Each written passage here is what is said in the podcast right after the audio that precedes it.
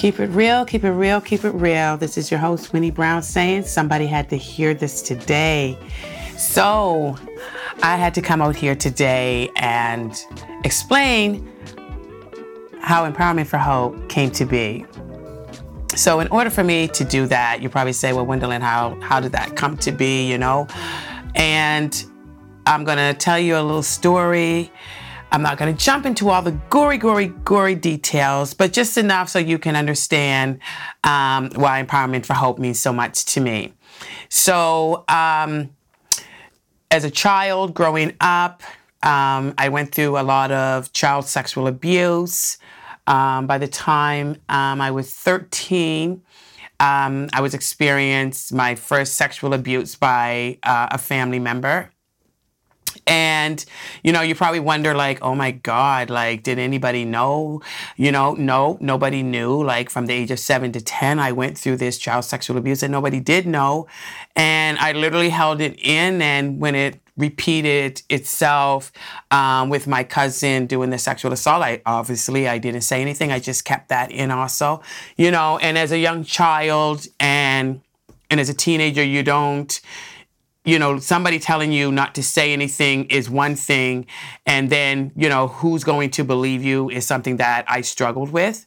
And also, you know, I, I was too ashamed to tell.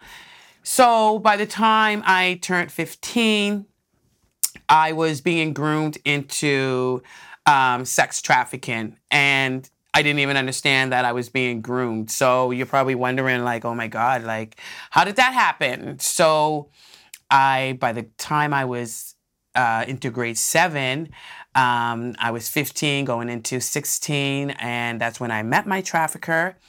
And he, um, for those, for that, those months between 15 going into 16, like he really took time out to try to talk to me. And, you know, I didn't have a clue, honest to God, what was going on in life because you know, I grew up without my, you know, without my dad after a while when my parents split because of, you know, the things that was going on between them. So, you know, I, you know, I had to tell him, you know, my personal business from home. And he understood that I didn't have a dad. And, um, you know, my mother was very strict. So, um, you know, you could tell that I was in that rebellious stage, and I was. So, from the time I was in grade seven, before I even grade eight, um, even before I got to grade nine, this man worked with me and he worked with me. And um, when he did, like, I understand now the way that he groomed me. Like, some people probably would think, like, wow, it was McDonald's food, but he used to go and bring me McDonald's food. And I used to be so proud because in my mind, as a 15, 16 year old young girl, I, you know, that's my boyfriend. And that's what I thought that he was my boyfriend. He was 25 years old at the time. And honest to goodness, you know, keeping it real, I really loved this guy. I, I, I truly believe that I was in love as, as much as I could be in love as a young, as a young teenager. And that was how he used those vulnerabilities to be able to groom me, to get me um, into literally having sex um, with different men. And, you know, by the time I, you know, I even get to um, coming into coming to high school, this is when he really started wanting me to have sex with men, and I, uh, I you know, I I just couldn't understand like why is this guy making me have sex with all these different men, but the way he used to manipulate me, he used to have other women around, and you know, and I would hear him having sex with these other women, and I would feel really messed up. I would feel jealous. You know, oh my God, I don't even remember. I don't even think I ever admitted that before. But yeah, I used to feel jealous as a young kid. I was jealous, and um, and that was his way of manipulating me. That was his way of maintaining that control over me to do what he wanted me to do, and I had sex with men for for money. Um, I did what he asked me to do. When uh, he did have me with him away from my family, and I used to have to go through sodomy. I went through every other day, um, gang rape, And, you know, there was times that, you know, when that wasn't good enough, you know, he started um, doing the bestiality. So, you know, you probably think, holy shit, Wyndolyn, how the hell did you go through that as a young kid? I don't know. But I went through it. I he had me with him for that period of time and what could I do? I couldn't go home. And to go home would to go home to the shame. Um, being with him was just like, oh my God. Even, you know, it, it's so weird because even though I went through all that stuff with him and I was going through that and he was letting these men, you know, tear my ass apart and do the things that they were doing to me, you know, I still, a part of me as a kid still loved him. And I, I all I wanted him to do, I think, uh, you know, I even thought about this for quite some time, is I think a part of me still wanted him to protect me. And, you know, because, you know, even sitting here thinking about it, I, I remember like he used to do those things to me, you know, gang rape me, initiate it, and me and stuff. And, and is painful and, degrading and it, as it was, I was, how can I say it? I, I felt, um, I guess the word I'm trying to say is comfortable with him doing it to me than all these other men because I guess because I was, everything with me was based on emotion. And I remember the day that the police officers come to the house looking for me because my parents were looking for me. Somebody was looking for me. And Oh my God, I will never forget the day, that day, how they he made me drink this tea. And because of that, it caused me to become numb. And I remember um, I couldn't move my body. I could hear everything that was going on and I could understand everything that was going on. And I remember him taking me and putting me down on the floor in the back of the kitchen by the bathroom, underneath the floorboards. And um, I remember hearing the police officers come to the door, and I remember him giving them permission to come in and look. And, you know, um, I'll never forget the weight of the feet of those police officers when they walked through that kitchen, like standing on my chest while I was underneath that floor. And nobody helped me. Nobody knew I was there, you know, and in my mind, you know, I'm screaming like, somebody save me, can't you see me? And uh, to this day, I'll never understand why they didn't bring that dog in the house. I'll never understand that. Like, that probably would have saved my life. But because of that happening, you know, these guys made plans to um, take off and go away to Ontario and Montreal.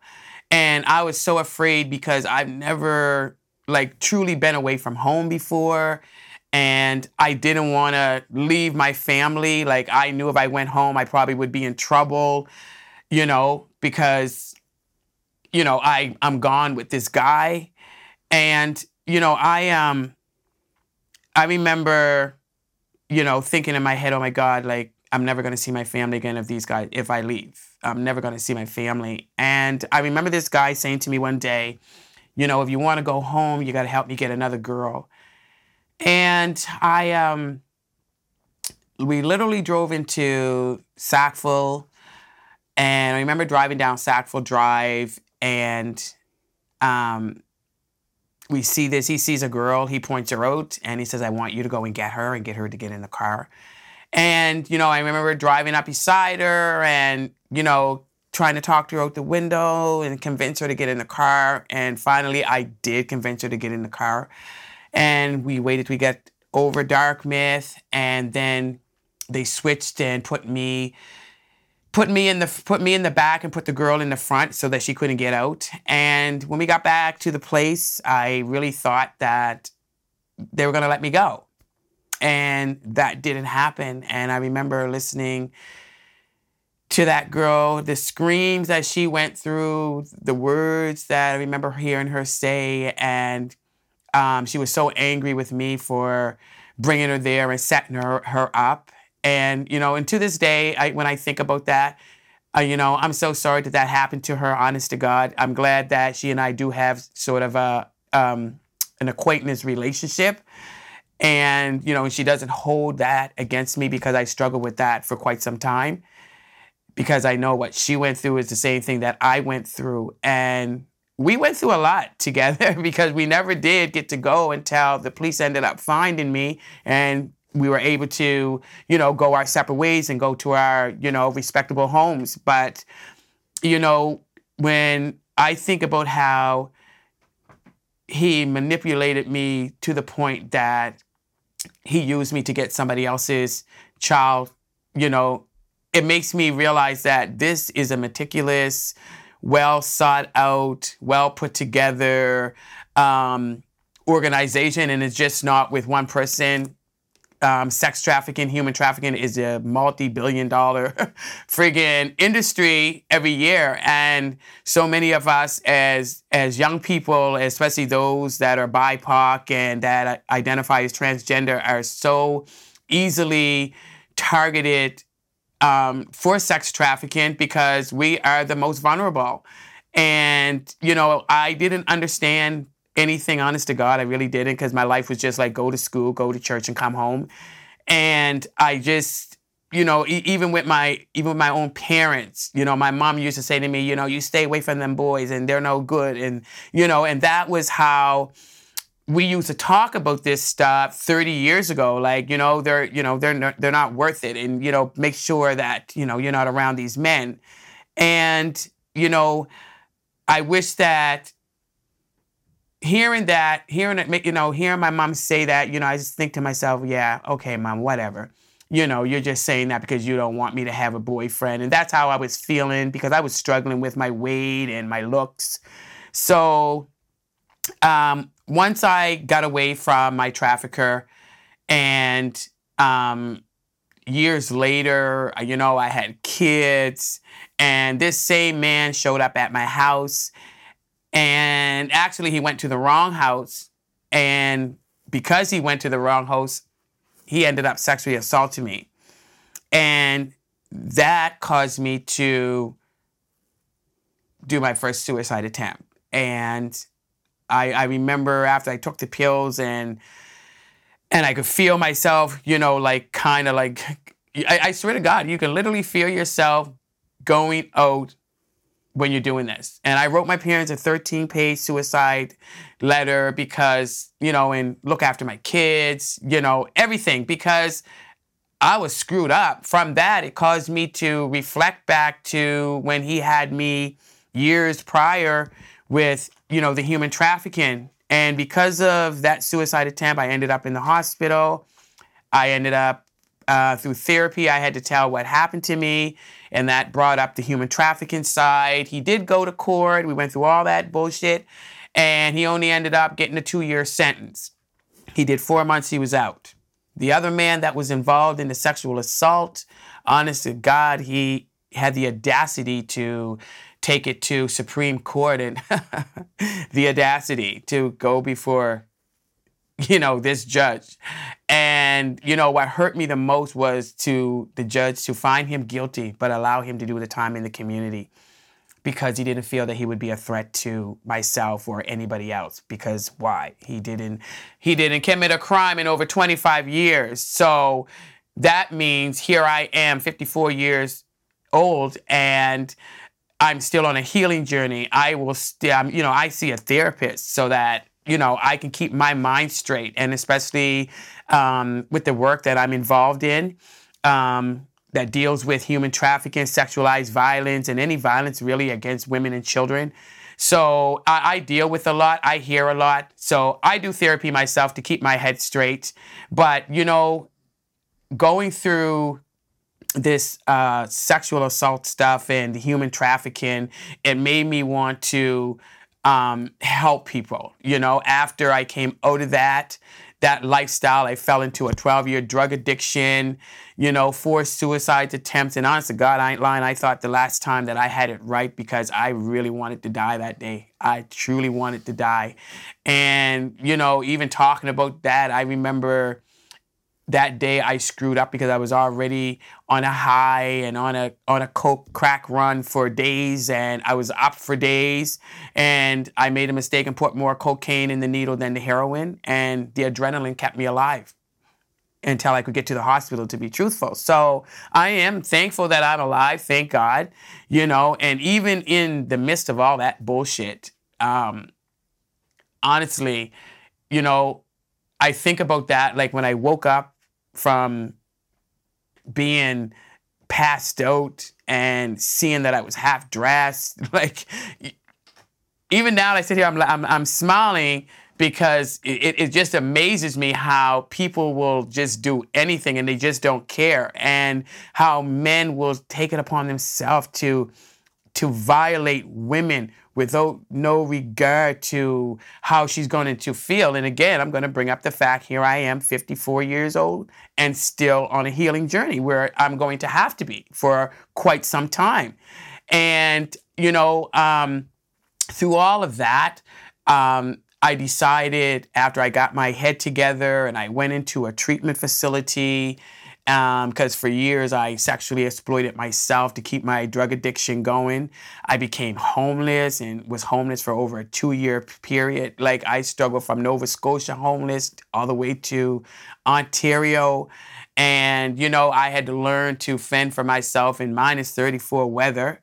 And, you know, from all of that, doing what I had to do to keep a roof over my head, and I did some low down ass stuff for drugs. You know, I sold my body for drugs. I did whatever I had to do to stay high because that's how I felt that I had to survive. You know, I didn't have no kids, and only within the past six, seven years, I'm kind of formulating a, a relationship with my children. And, you know, and, and that's even a big part of my therapy because, you know, I left these kids. I wasn't there for my children like that. And even though I tried, I just couldn't.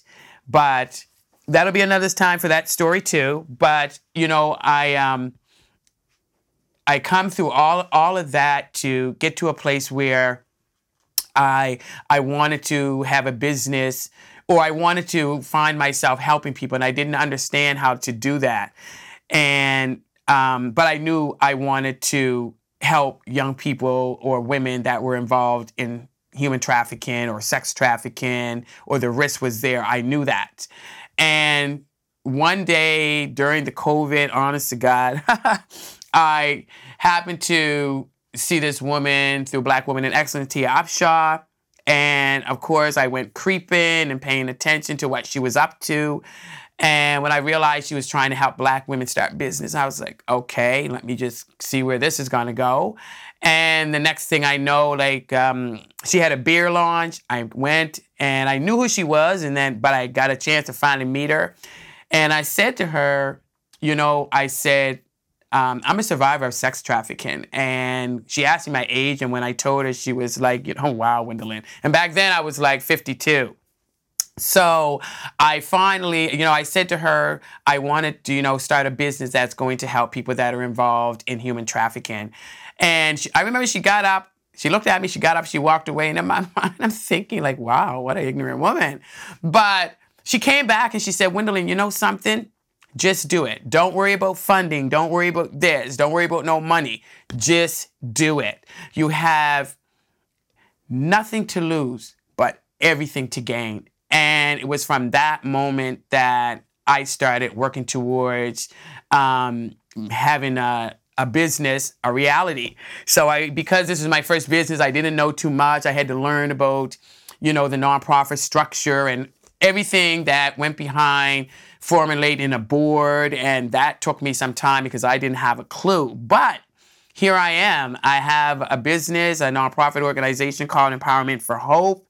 And, and our whole idea with Empowerment for Hope is trying to break the cycle of violence, abuse, and trauma in families by breaking down the walls of silence on sex trafficking and giving families and children the resources they need through empowerment. And by doing that, I have partnered with you know some organizations in the community and one of them is s&m counseling i always be grateful to stacy darku for this um, because there's so many women who have come to me and you know i didn't have a safe place for them i had a safe place to speak but i didn't have a safe place where they could leave um, their trafficker or they could leave from where they're being abused and you know even though i offer them other resources in the community that have been here before me.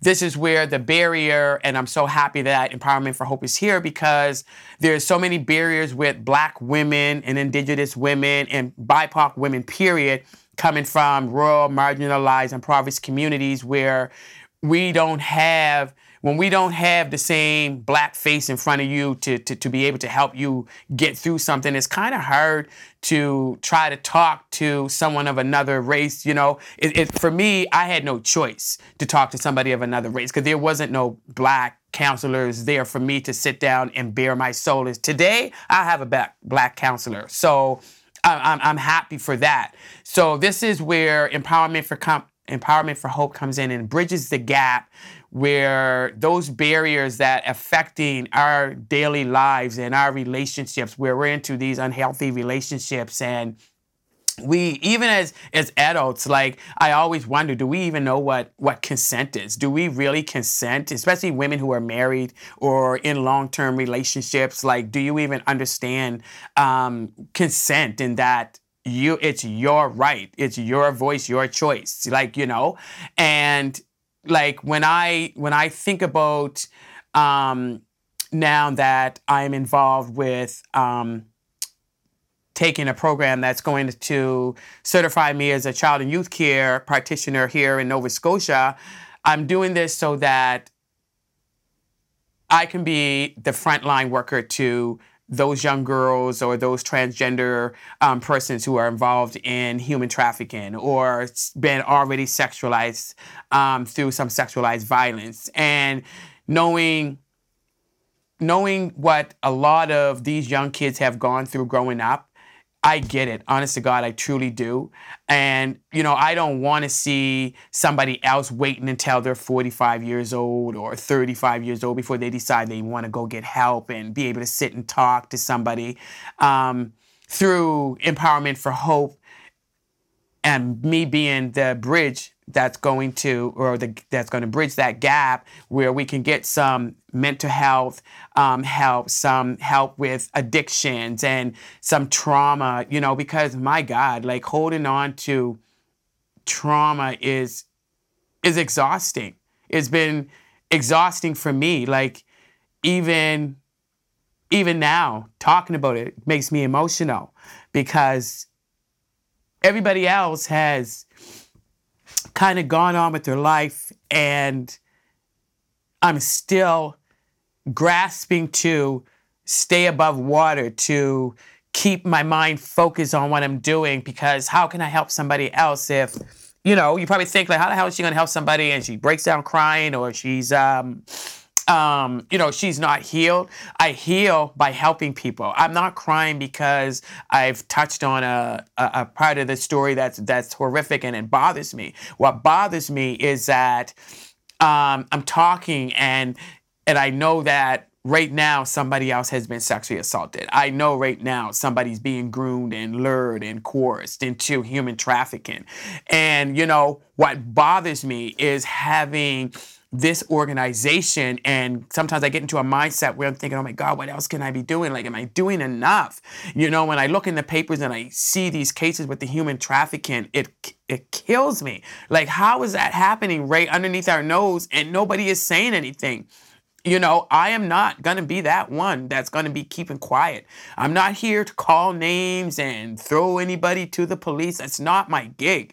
I'm here to make sure that those that are less vulnerable literally get a chance to be able to live you know? And honest to god like uh, a message out there to the to, to you guys that are out there pimping out these girls grow up get a life and literally go get a job and go look after yourself. Like can you imagine these a, a, a lot i was talking to somebody it's so funny and this young you know this young girl said to me it's so funny how these men who don't have no education, probably can't even spell the word pimp, become the CEOs of our life. How does that happen?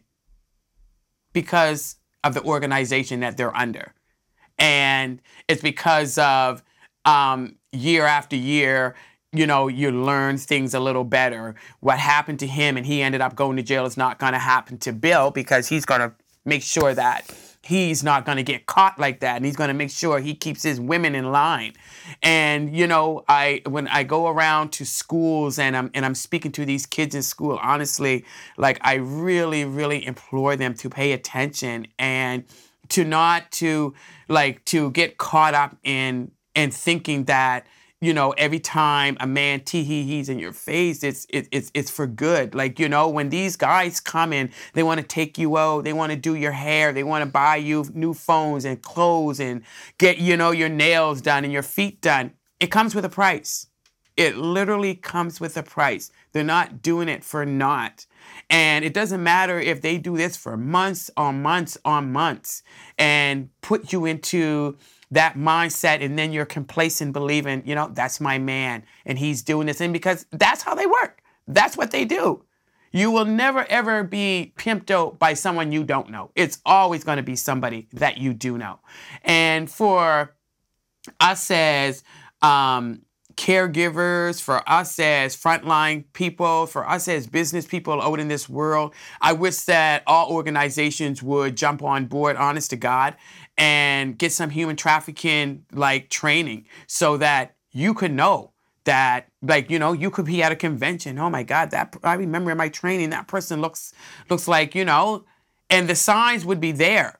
And you know what what bothers me also is we have organizations here in this province and even in this city and i don't understand why we can't come together honest to god all of us and work together for the for the common good of helping our young people because they are the ones that are slipping through the crack. I'm you know i'm scared to even think like how things are going to progress if the unreported cases of human trafficking still fall to the side because now we got more damaged kids. Now we got more damaged youth. Now we got more damaged women. And it's going to keep funneling down into a generational curse and generational trauma. And that's where that slave mentality of complacency comes, where you have that slave trauma from that goes way back to my forefathers. So I want to be able to honestly, through Empowerment for Hope, to be that person that I didn't have. And I'm going to be that person. As long as there's human trafficking, domestic violence, sexualized violence going on amongst women and in our communities, I ain't going nowhere. And I will be that voice for the people that can't speak up for themselves. You know, um, you probably say, wow, like, you know, like what are you what are you doing? Like what are you gonna be doing? Like what do you have going on? And I'm going to be starting a cohort soon, and it's going to be once a month. And it's going to be the Empowerment for Hope support group cohort, where we're just going to come together every month and we're going to um, talk about healthy relationships and whether it's within our families, we're going to touch on consent and human trafficking, gender based violence, and also um, sometimes we will do healing through art, etc. And I want to be able to give the women of my community, my black women from my community, a chance to be able to come into a place where they will be heard, they will be feel safe, and that they can literally be able to talk about the things that are affecting their life, the barriers that are causing them to have unhealthy relationships and within their families and their spouses, and even why it can reflect and fall into their workplace. And those are the things that we're going to be talking into that cohort. You know, I've, I've I didn't think that I would be this far in what I'm doing with Empowerment for Hope. Uh, honestly, I you know I, I finally got funding from three different funding streams. Thank God. And I, you know, I didn't think that was going to happen really fast, but I'm, I'm happy because everything now is kind of moving kind of fast for me. And um, through through through this funding, I'm going to be able to offer women free mental health services through my partnership with S&M Counseling, and a lot of it will really be able to dig down deep into some of the trauma that these women have went through in their life. So I'm very excited about that. I also am proud to be have this keep it real podcast now let me tell you about that like when it came to me coming and having the podcast. It took months of me finally getting here, but I'm here.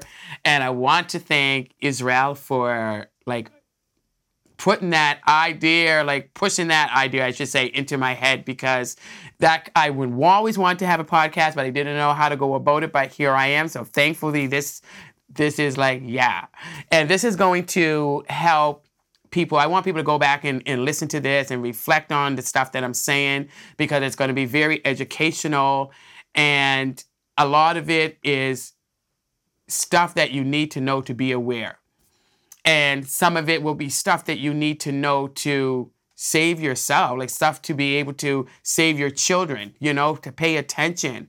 And another big milestone, I've been nominated officially as um, one of the black women in business to look for for 2023. So I will be going to Ontario in October. Oh my goodness, I'm so happy to the Black Pearls Gala. And yeah, like this, like I, this is stuff that I used to like watch on TV. Like, who would have thought that I would be doing stuff like that? Wyndolyn Brown, honest to God, it's like I am very happy, very happy for where I am with this business. And honestly, you know, despite all the stuff that I went through and all the bad stuff and all the mess ups that I did over time with my life and how I screwed up with my children.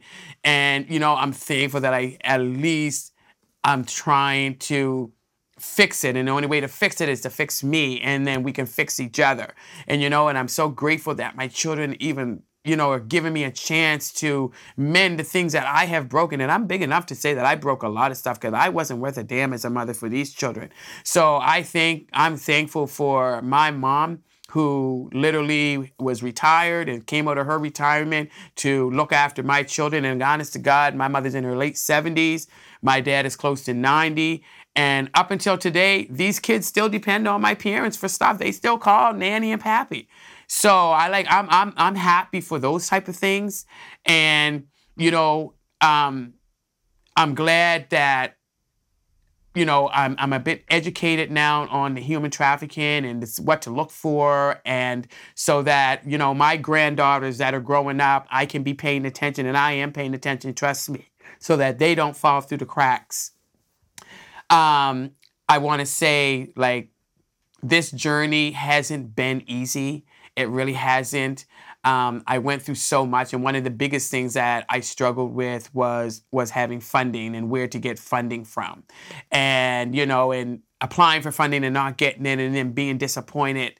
And you know, I because I I do a lot in believing and putting my trust in God. I know that I wouldn't even be where I am today if it hadn't been for God. I know I wouldn't even be alive if it hadn't been for God's mercy, you know, because I tried to take my life and I thought that I succeeded, but somebody found me in time, thankfully. So now I want to be able to give back to my community in in such a way that you know I leave a legacy behind. I want people to remember me as um, you know, like keeping it real. That was that's one of my things. But like somebody that came out of here and took all her hurt and her pain and she turned it around and for good. And what the devil made tried to make for evil, God did turn it around and make it for good. And I just want to be able to give back to my community. I always say that if one person is reached through my testimony, then I know that everything that I have went through has not been in vain. So um, if you want to reach out to me, um, talk to me in regards to, doesn't have to be just human trafficking, but you just want to talk, um, you can find me at empowermentforhope at gmail.com or on all social media platforms at Empowerment for Hope. This is your host, Winnie Brown, saying, God bless your day, whether it's at home, work, or play. And you know what I'm going to say next. If it's not real, it's not true. And if it's not true, it can't be real. This isn't goodbye. This is so long. Till next time, I'm out.